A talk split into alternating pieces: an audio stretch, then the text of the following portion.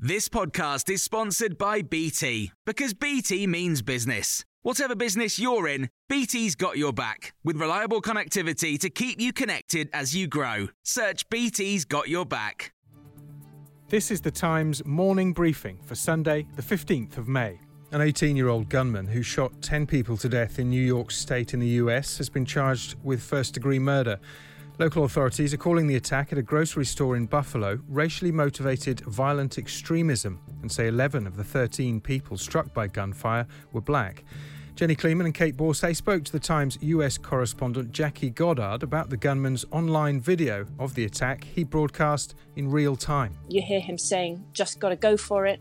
And then he pulls up to the front of the store, walks uh, through the parking lot, shoots four people, and then enters the shop engages with a security guard who he killed. Officers describing how people were out enjoying a you know a normal day, enjoying the sunshine, enjoying family, out shopping, and then they found bullets, um, as the mayor described, raining down on them, and people's lives being snuffed out in an instant.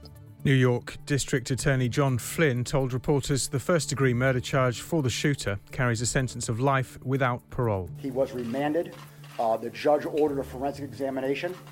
Um, the uh, a felony hearing will now take place uh, in five days, and then the investigation continues. So we have taken the appropriate steps right now to get him behind bars.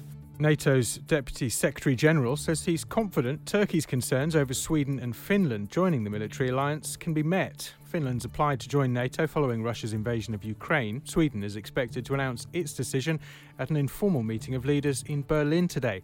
UK Foreign Secretary Liz Truss is there. She says the UK is strongly supportive of both countries applying. The mayor of Kharkiv has said Ukrainian forces have pushed Russian soldiers out of the country's second city in what's being hailed as a major victory for the country. Meanwhile, the UK Ministry of Defence's latest intelligence update says it's likely Russia has lost one third of the ground forces it committed to its invasion of Ukraine. The MOD's reported Russia's offensive in Donbass, the eastern industrial heartland of Ukraine, has lost momentum and fallen significantly behind schedule. Meanwhile, Ukrainian President Volodymyr Zelensky has promised the country will do their best to host next year's Eurovision Song Contest after Ukraine's historic win. Kalush Orchestra overwhelmingly won the public vote with their song Stefania. The band say they'll be back in Ukraine in two days' time to help with the war effort. Times correspondent Richard Spencer says it might be technically possible to host Eurovision in Ukraine next year. He's in Kiev, which he told us doesn't feel like a city at war. There's no you know, shedding of the city centre anymore. There's no, um, there's no fighting on the outskirts as there was a couple of months ago.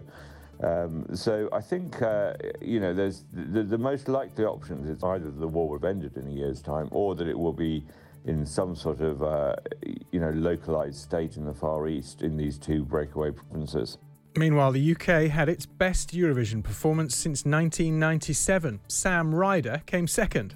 You can hear more on these stories throughout the day on Times Radio.